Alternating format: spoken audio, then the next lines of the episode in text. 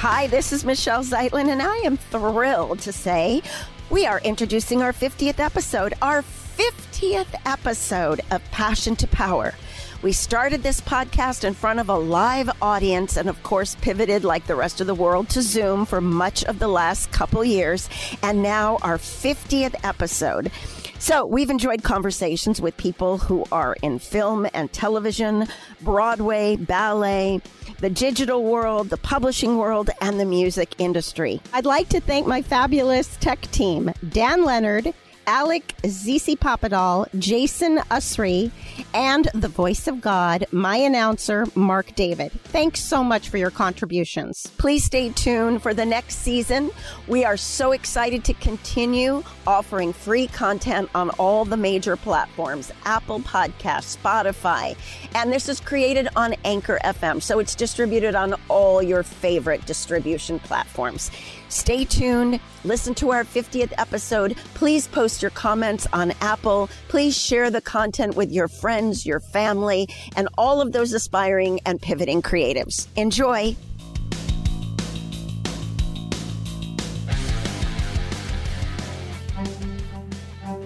Welcome to Passion to Power with your host, Michelle Zeitlin. She's a creative producer who quote unquote wears many hats. She's also a talent and literary manager and founded the company Morzap Productions and Management. She develops people and projects across all media.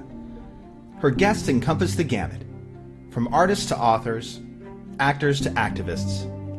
Please welcome Michelle Zeitlin, Passion to Power. I'm going to start from the top.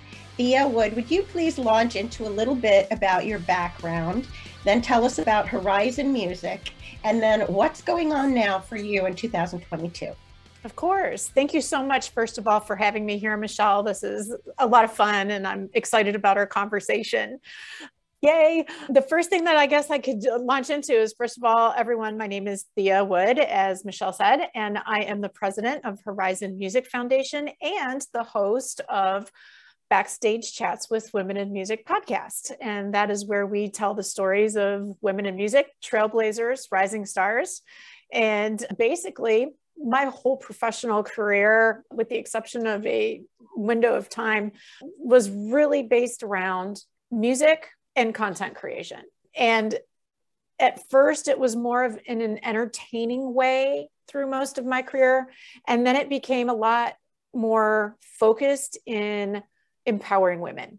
And so my background kind of started off with in college i was a journalism major i was the managing editor of the college newspaper i went on to become a managing editor of a music magazine when i moved to the dc area and then eventually I was hired to help start up uh, America Online's music department. Remember America Online? Sure. so that kind of dates me a little bit. That was back in the early 90s. And eventually, back in 1998, I got an offer to get a job down in Austin, Texas, the live music capital of the world. And I could think of very few reasons not to go. So I ended up heading down there in 98. And ironically, living in the live music capital of the world, it was for a job that had nothing to do with live music or any kind of music for that matter. But it did use my talents in content creation. And then eventually that company, Deja News, was sold. And I ended up going through a period of time where I just went for a low barrier of entry, high quick reward career. Plus, I was burned out from working corporate. And I ended up in real estate selling luxury real estate. And I did that for seven years until I had my son. And after I had my son, I realized, oh my gosh, you know, I, I was really good at this. And I loved meeting all the people and seeing the beautiful homes and making the connections. But at the end of the day, my creative juices were not flowing. And for people who are creative, Michelle, you know, you got to have that, right? And so I decided that I wanted to somehow get back into a creative outlet. I ended up image consulting because I do love fashion. And it was a way that I could also empower women and help women. Having come from a technology and music background, I knew what it was like to be in a male dominated industry and to kind of struggle with how do I present myself? Uh, how do I send a visual message? What, what am I doing here with my goals and my personal brand? And I became certified as an image consultant and did that for seven years and ended up publishing a magazine, ended up publishing an ebook. And so fortunate, I ended up being the premier speaker for University of Texas's first ever TEDx event. So that was pretty exciting. But all said and done, I realized that my true passion was still music. And in 2018, I decided it was time to shift back, give back to the music industry that I love. And so that's what I did. And that's when Horizon Music was formed. And basically, our mission is to help create, well, help promote gender equity and help create a merit based path to success for women in the music industry. And we do that through programs of education, work experience, and role modeling. And that kind of gets you up to date with where we are. That was, a, that was a big mouthful, but I would expect nothing less from somebody in the music industry who's used to helping people with a mouthful of music. Absolutely. So you said that you had one career for seven years and then you had another career for seven years. I did. All of it, you know, it was funny because the real estate was so different. It was really different, very high sales, high marketing. But most of my career path has been very content centric. And even with my image consulting, I was creating customized booklets for each of my clients giving them guidelines and advice on how to create a visual message that helped them achieve their personal and professional goals. So it was still creative for me. It just wasn't music. Right. And there's something about the number seven, but we'll come back to that. So you were pivoting and shifting before a lot of people were pivoting and shifting during the pandemic. So if you started Horizon, you said 2018? I came up with the idea in 18, yes. And launched it in 2019? Yeah, great okay. timing, huh, Michelle? Yeah. Well, I mean, you had at least a, a, an inch ahead. You know, it's so interesting on this podcast. I've met so many people who were just starting new jobs or taking over as CEOs or launching entrepreneurial ventures, and then boom, you know, this incredible crisis. But, you know, there's been so many silver linings and upsides. And uh, I'm not just uh, a dumb optimist. I, I, you know, I try to be optimistic, but coming from a real place of growth and uh, and a place of clarity.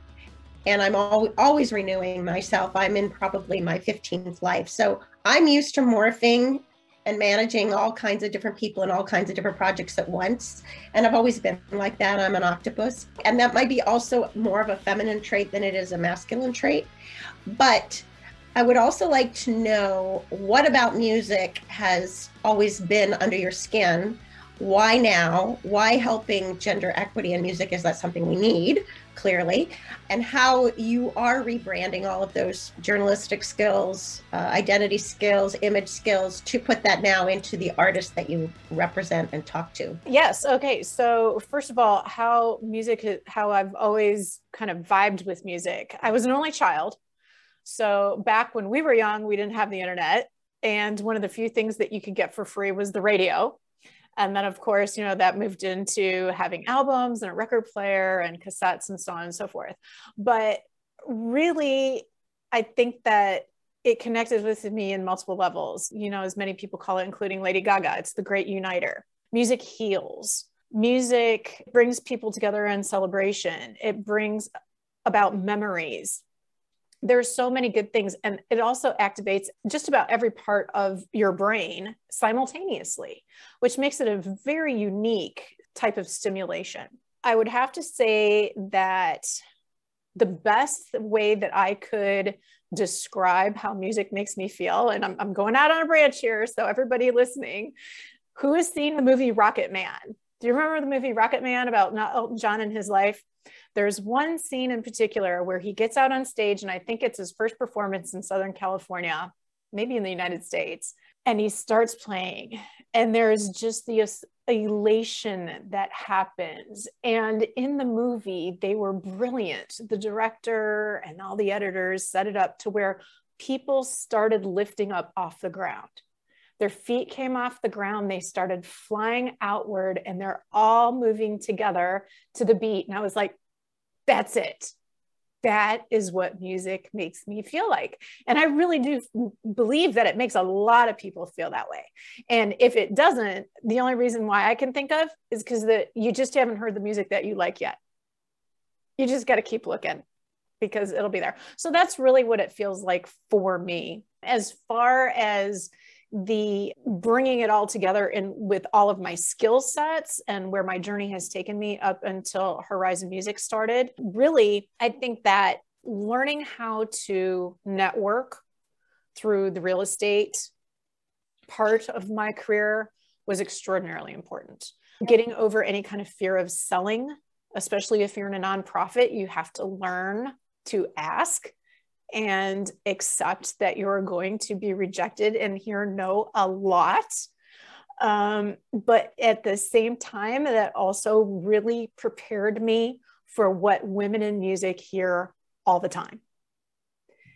And the catalyst for me going down this path is because I saw the 2018 documentary Bad Reputation about Joan Jett's own journey and I was writing an article for She Spark magazine about the documentary. Being a woman over 40, this magazine was very uh, specific toward lifestyle, beauty, and wellness and fashion issues based around women over 40. And as I was doing my research, Michelle, I freaked out because I couldn't believe it when I looked at the numbers. Nothing has changed for women in music in the past 20, 30, 40 years since Joan Jett was young and getting started in the 70s.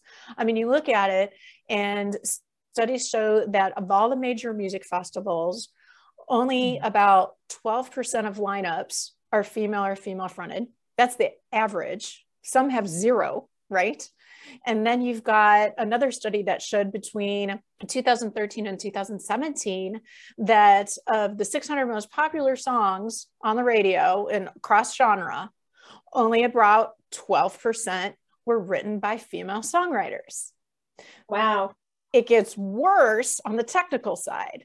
It, if you look at audio engineers, only 5% of working audio engineers are women, and only 2% of working music producers are women.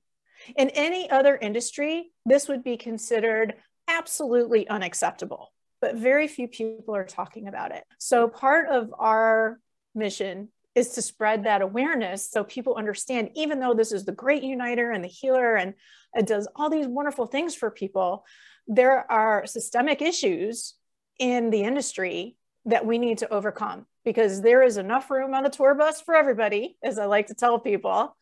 And it's time that we start giving women equal opportunity because how can you have merit-based success without it I had a guest, I might have mentioned this to you earlier. Her name is Donna Ross Jones, and she's on the publishing side. And she has said very many of the same things that not only is she one of the few women in the publishing side of music that's successful and as, as a CEO, but one of the even smaller group that is women of color.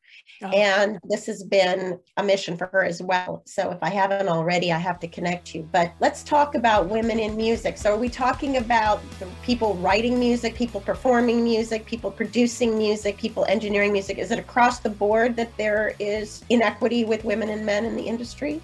Absolutely. And, and to the point uh, where even on radio airplay, you're seeing many stations have policies that their programming directors or their program, whoever is DJing, is not allowed to play two female acts back to back. Can you imagine if that was a rule about male acts? Can you imagine? Oh my gosh. And you know when you look at it you think pop music. Oh my gosh there are so many female artists in pop music right? Well on average last the last study that i saw i'd have to look at some newer numbers maybe but about 30% of airplay in the pop genre is reserved for women. And when you think about it it's very heavy rotation in pop. So you're hearing the same group of women over and over and over again right? Therefore the diversity the breadth that we could be experiencing isn't there yet. And it's kind of sad that DJs have their kind of hands tied because remember when we were young, they were the ones who were introducing us to new talent and got it, getting us excited. Alan Freedman, I mean, he was he was in Ohio and he was the one who pretty much was breaking rock and roll. What if what if we didn't have that? Or if, if Howard Stern thrashed you, you knew you made it, right? That's right. I have a question. So now that um, radio is not as primary, I mean, all of these curations on streaming services, Pandora, Spotify is the obvious choice, iHeart Music. So how are the artists now being plugged and pushed on the streamers and is that the same situation because i would think it's a lot of it is algorithm as opposed to just subjective choice right from a dj perspective you said it. Algorithms are still majorly in play. And uh, I read an article a couple of months ago saying that Spotify, for instance, if you listen to a song by a male artist, it will say, okay, here are, you know, how you do relational marketing, right? So it's like, oh, here are other artists that you might want to look at. And guess what they're going to do? They're going to do it based on gender. So you'll get referrals to other male artists in that genre, but not necessarily female artists in that genre. Two things that are very important. And so I just want to underscore them gender versus genre. Yeah. Interesting. So even the algorithm is pushing a male singer or band or whatever over the genre of the music. Correct. Wow. I did not know that. Now, of course, I have not talked to anybody at Spotify. This was based on an article that I read that was going through and talking about how the algorithms work. But you said it, it's surprising, right? Will you surprising. send me the article that you are referencing? I will. Um, and then I do know people at Spotify, so we should hit them up and see if that's credible information and if that's old information. Excellent. Or if that's current information that we want to dive deeper into. That's right. I think that's really important. So let's talk about what you do on the nonprofit side for the artists and songwriters and producers and all the people that you work with who are, I imagine now, primarily women. Yes, uh, you are correct. Our mission is to help women. So they are the people who benefit from our programs. The first program that we have is a scholarship program. And in the past two years, we've partnered with soundgirls.org, Originally, we had provided them scholarship grants so that teen girls could attend music and sound camps that they hosted. Unfortunately, COVID came along. And in 2021, we kind of revised that, and it was actually very exciting. They had an international online conference, a professional development conference, and we were able to put in a grant so that 20 women could attend this uh, professional development conference, which was very exciting. And then uh, we also have partnered with Girls Rock Austin, which is part of the Girls Rock Camp Alliance. They have national chapters across the country and we were able to send uh, two years in a row we were able to send girls to music camps who may not have otherwise been able to go as well as in this past year because things were so hard in 2021 we also set aside some funds so that we could pay the actual teachers at the camp because without the teachers, you can't have camp. So we helped them out. The other one is the other program is our podcast, Backstage Chats with Women in Music. And we interview musicians, we interview songwriters, we interview music therapists, audio engineers, music producers, professors. Uh, one of a, a, really fun one that people might want to check out is with Susan Rogers, who was Prince's staff audio engineer for five years. And now she is a professor teaching at Berklee College of Music very exciting stuff so we're we run the gamut and uh, the reason why we do that is because we want people to see and hear and understand all the different roles that women can have in the music industry right? There isn't just one there are many. And uh, you don't need to be on stage to be in the music industry. You can be behind the scenes you can be on air. There, there are so many different ways that you can contribute if you want to. And uh, all the stories are highly entertaining uh, inspirational and relatable. So you don't have to be in the music industry to understand. You know, we're all ladies and a lot of us are working in male dominated industries. So we get it, right? We get we get some of the stories. And then lastly, our newest program, which actually gave birth during COVID and because of COVID, is called Random Acts of Music. And that's our big baby that we're really molding for 2022 and going forward. And in essence, Random Acts of Music is a virtual event booking service where we connect musicians with event virtual event hosts for paid gigs and the reason why we started this is because the studies started coming out. I'm a big numbers person, um, but the studies started coming out that 25% of women in the music business, in the music industry, did not know where their next dollar was coming from as of last summer. And 30%, one third approximately, oh, were stating that they were in a state of mental crisis. And that's unacceptable. I mean, it's just awful. And we were like, how can how can we help? Well, the number one way that we can help, and that's causing the biggest stressor, is obviously financial situations. And a lot of these women could had to quit their jobs, couldn't go on tour if they were a musician because how many venues went dark I mean, almost all of them, and some of them never reopened. And we're still dealing with rescheduling and things canceling. And then many of them had loved ones like like children who were remote schooling that they had to stay home and take care of and couldn't go out late at night, couldn't leave the house, all these different things that musicians and being part of that part of that career are required. So we thought a lot of these ladies are starting to perform at home and are creating these home studios, how can we help them supplement their income without them having to leave? And that's where Random Acts of Music came through. And we, with my corporate, with my background in corporate, with the networking and the professional connections that I've made through the years, I thought, I know so many entrepreneurs and small businesses and big businesses and, and associations and people with employees all across the nation who are doing these events online. And let's face it, we're all getting Zoom fatigue and they're all starting to blend together and we're trying to figure out how do we differentiate. Well music is a fantastic differentiator right?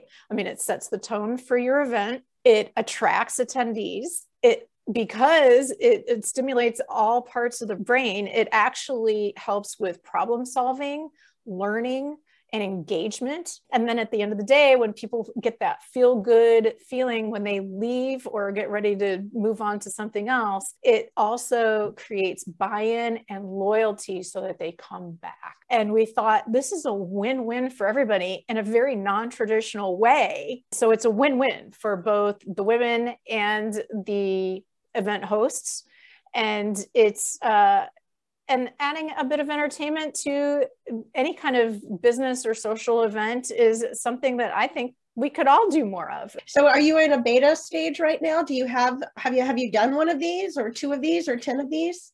We have. We've done eight of them, and we've had wonderful sponsors like Tito's Handmade Vodka, Kendra Scott. We've done a, a, three events now with Kendra Scott Jewelry and in combining music and jewelry shows which is a lot of fun. And some insurance companies, we've uh, Giving Out Loud is a production company that started sponsoring us. So it's been really exciting and fun. We've had amazing artists on, including our last one was called the Holiday Round with Carolyn Wonderland and Shelly King.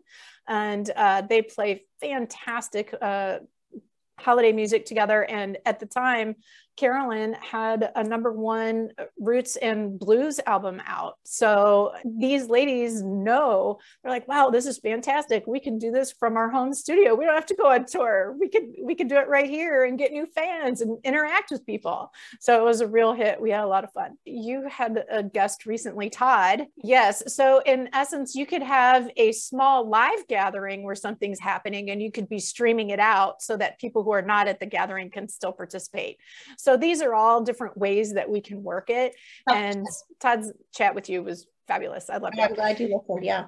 It was a great one. So these, so there are different ways that you can do it based on, again, what your goals are and how you have it situated. And we're willing to work with you and figure it out. Again, we're the booking service. We're just trying to make sure that everybody's in line with who needs what and so that the artists can show up and, and the hosts are happy with the experience. But you have a big task ahead of you because not only do you have to become known for doing this and for offering this, then you have to be sort of an aggregator of both the buyers and the artists.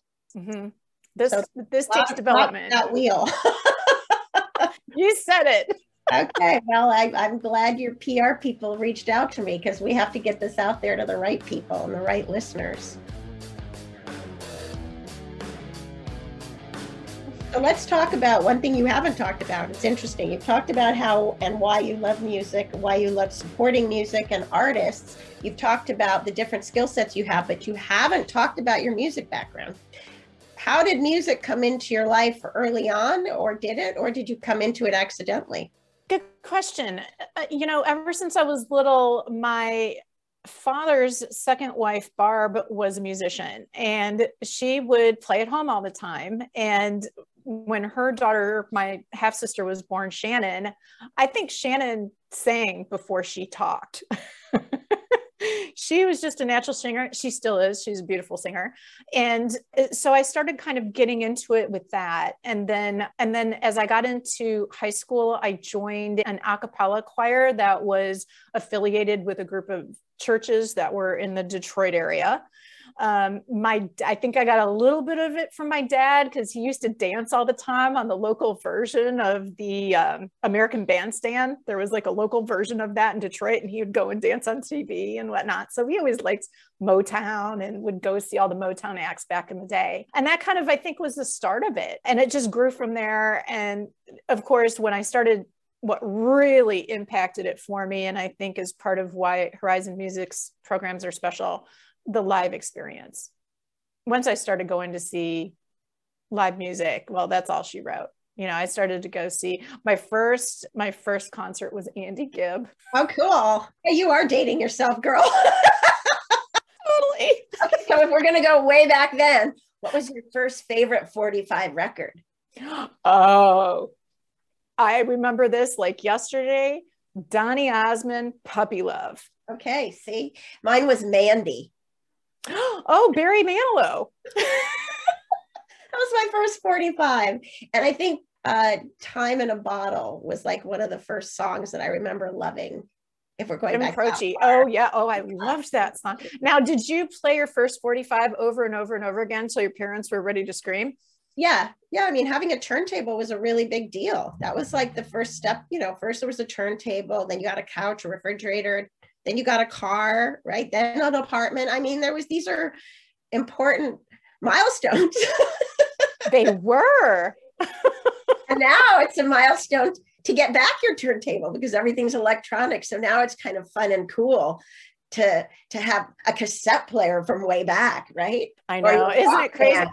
we're we're vintage, Michelle. Our experiences are vintage now. My daughter, who's in the, in the music industry, recently gave me one of the few promotional cassette tapes that she had. She goes, "Mom, I think you'd really like this. Plus, you're probably the only one I know that still has a cassette player." I was like, "It's just because I'm cool and hip." Yes, ma'am. That's right.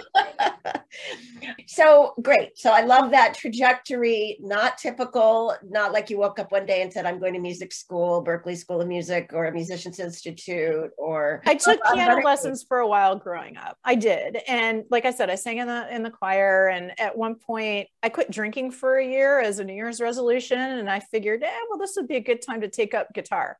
But in no way, shape, or form am I a musician. I do like to write lyrics for myself. Maybe one day that'll turn into something. If somebody ever wants to collaborate, I'm putting it out to the universe. But that's, you know, that's fun for now. That's my fun spot for now. I'm also working on a book that we have pitched to about six different publishers right now that is for teens and tweens. Is it a resource book or autobiographical? What kind of book is it? No, it's, I'll put it this way it is an educational, activity based book that is in, that is about music. Okay, cool.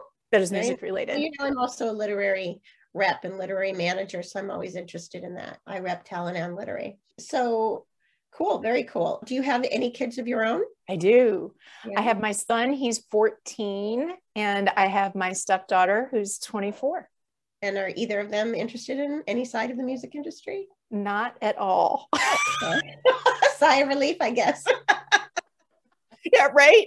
No, it, it's funny because the huge bonding connection for my husband and, and, myself when we first started dating was our musical tastes and how much we both love music. And in fact, I'd venture to say he's probably a bigger music fan than I am. And it's funny that we would have these two kids in our household who are surrounded by music at all times, and they could take it or leave it at this point. We'll see what happens though. I also find it interesting that during COVID or around the same time you were leaving Austin when there's been such an influx of creatives going to to Austin, Texas. I have literally half a dozen friends and colleagues who have moved to Austin in the last three months. It's exploding. Yeah, absolutely. Uh, there are there are lots of pros to that, and then there are lots of cons. Certainly, one of the big cons of that is that affordability for musicians is becoming a huge problem. Definitely, and uh, so they're tr- they're getting displaced, and they're trying to figure out where to go next. I am encouraging everybody to move to the Detroit metro area. Why? Number one affordability much more in line with what i think uh, allows a lot more diversity. Secondly i have an energy feel here going on right now that reminds me of where austin was back in the early 90s and what attracted me to austin I think we're on the verge of a big push with the music scene happening here. Not a Motown revival. I mean, not that same type of music. It's uh, we've got a lot more happening in rock and roll, in in hardcore areas, like a lot of alternative hardcore punk, as well as a lot happening uh, with rap so it's it's kind of this interesting combination happening and i think there's going to be some really cool things coming out of detroit soon. Cool. Uh, nashville's exploding too and whereas we used to think of nashville as the country bible belt it is across the board right now. It is absolutely. But i think it's going to i think it's going to be a lot of fun. I think detroit's going to have a lot to offer. Listen, as we wrap up, let me tell you about Passion to Power's audiences.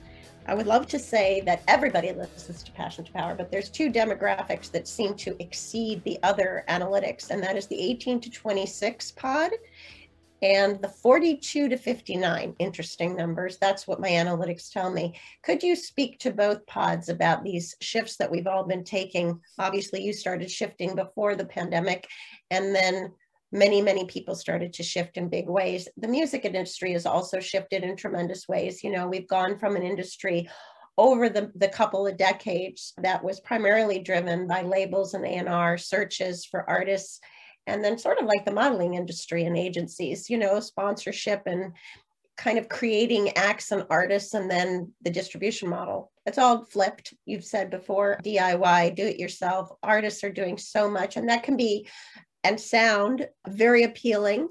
If you know you're one of the few grammy award winners and you know who i mean um, who's able to create content in their basement and become grammy stars. But that's not the case for many and most. And it can feel like an uphill battle to run your own social media do your own art and graphics and merch find venues where you can perform. So if you could speak to the two pods let's first talk to the 1826ers uh, what do you offer? What is the value that you bring to the table for these listeners? And then the 42 to 59ers, how can you help them? Sure. The first pod, I, first of all, I'm kind of jealous because they are in a situation where they have all of that music at their fingertips which we didn't have at that age. So it's really exciting. What I would say, number one, is embrace that availability, but also learn how to define discernment and being critical and thinking about the quality of what you're listening to instead of just the quantity because everything right now is just rapid fire ADD kind of programming. So I think that you'll get a lot more out of it if you sit back and really ingest and be a little bit more discerning what we would have to offer. I think Backstage Chats with Women in Music is a fantastic podcast to understand lessons learned, what women before you have done, and what new rising stars are doing. Uh, and some uh, Kendall Conrad, we interviewed her, and she she is the queen of making her own opportunity. And I think that that is a lot of what Gen Z and and the millennials are really going to have to do because we're moving shifting toward that gig economy. And that means that you're going to have to make your own opportunity. And that means taking advantage of technology. That means you know popping in the earbuds and listening to what people have to say in different forums because again they're not sitting necessarily in conference rooms like you and i might have been when we were in our early 20s when everything was brick and mortar everything so that's what I would say for them. For the Gen Xers, which I think is your second pod, we're the best. I mean, it was our generation that ushered in the internet. We were the ones who said, Oh, we get it. You know, we were the ones who ushered in gaming consoles. And we're, uh, and as far as I'm concerned, we're the smallest of the groups, but we're the coolest. I know we we brought it all in. Uh, we ushered in MTV. We ushered, you know, uh, all the all this alternative programming was because our group of people said, "Ooh, let's do this. Let's do that." I mean, when I was working at AOL, it wasn't a bunch of 60, 70 year olds running the company, and it, it it was all, you know, our I think our average age at that point in time was like 27, 28 years old, something crazy like that for a big company. I mean, these were young people. So I think that our our programs, Herizon Music Foundation's programs, kind of ha- embody that spirit of adventure and innovation and what are new ways that we can support women in music and what are no, new ways that we can incorporate music into what we're doing in our businesses because we have a lot of entrepreneurs in our generation.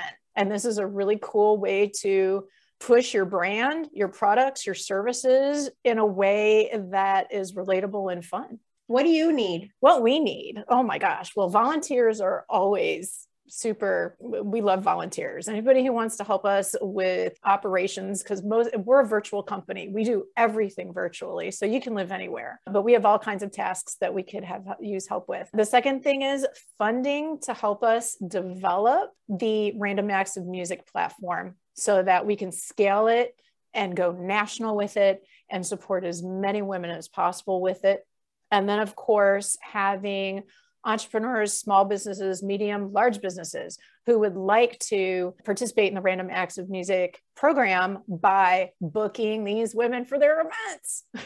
Well, I can't thank you enough. How can people find out about Herizon Music and how can people get in touch with you? Absolutely. Well, you can go to herizonmusic.org and remember it's spelled H E R I-Z-O-N, music.org. Uh, we also have a Facebook page. We also have an Instagram profile. And if somebody wants to contact me for any of the opportunities that we just talked about, feel free to email me directly. And that is Thea, T H E A, at herizonmusic.org. Just go to the woman direct. Email. Go to me directly. I will take care of you. I will answer all of your questions and and hopefully we can we can make some magic happen.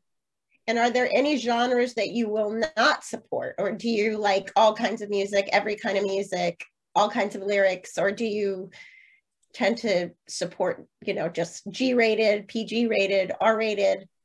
Good question. Actually, we try to be as across the board as we can. Uh, one of the things that uh, is kind of in line with our values is that we want to uplift people. And so if it's music that is promoting any kind of glorifying of violence or glorifying of addiction or treating people poorly, we'll take a hard pass on that. But I mean, for the most part, we are very, very open to all kinds of music and uh, and beginner to anywhere you are on the experience spectrum. We have we have teenagers who have knocked it out of the park for us. So hey, you know, I, we I'm telling everybody, sign up. Uh, you know, talk to us. We we are not going to discriminate based on your age, based on your appearance, based on your familial status or your orientation. Those are we have those barriers already. We don't need those. We don't need additional barriers no barriers to music. I think that after I simmer with all of this fabulous information, I'm going to have probably a short list of additional people to connect you with and have some ideas. In the meantime, I'm very excited to support Herizon Music and your initiative and to learn more about you, Thea. And thank you for sharing your story. Thank you so much for having me, Michelle. This was a pleasure.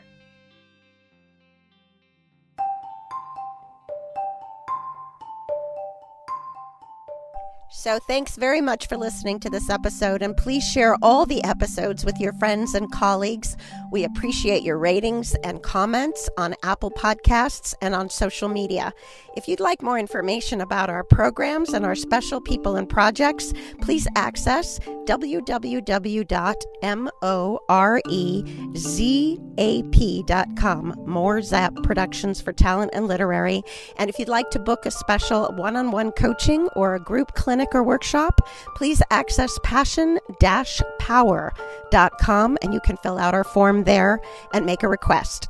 Thanks again.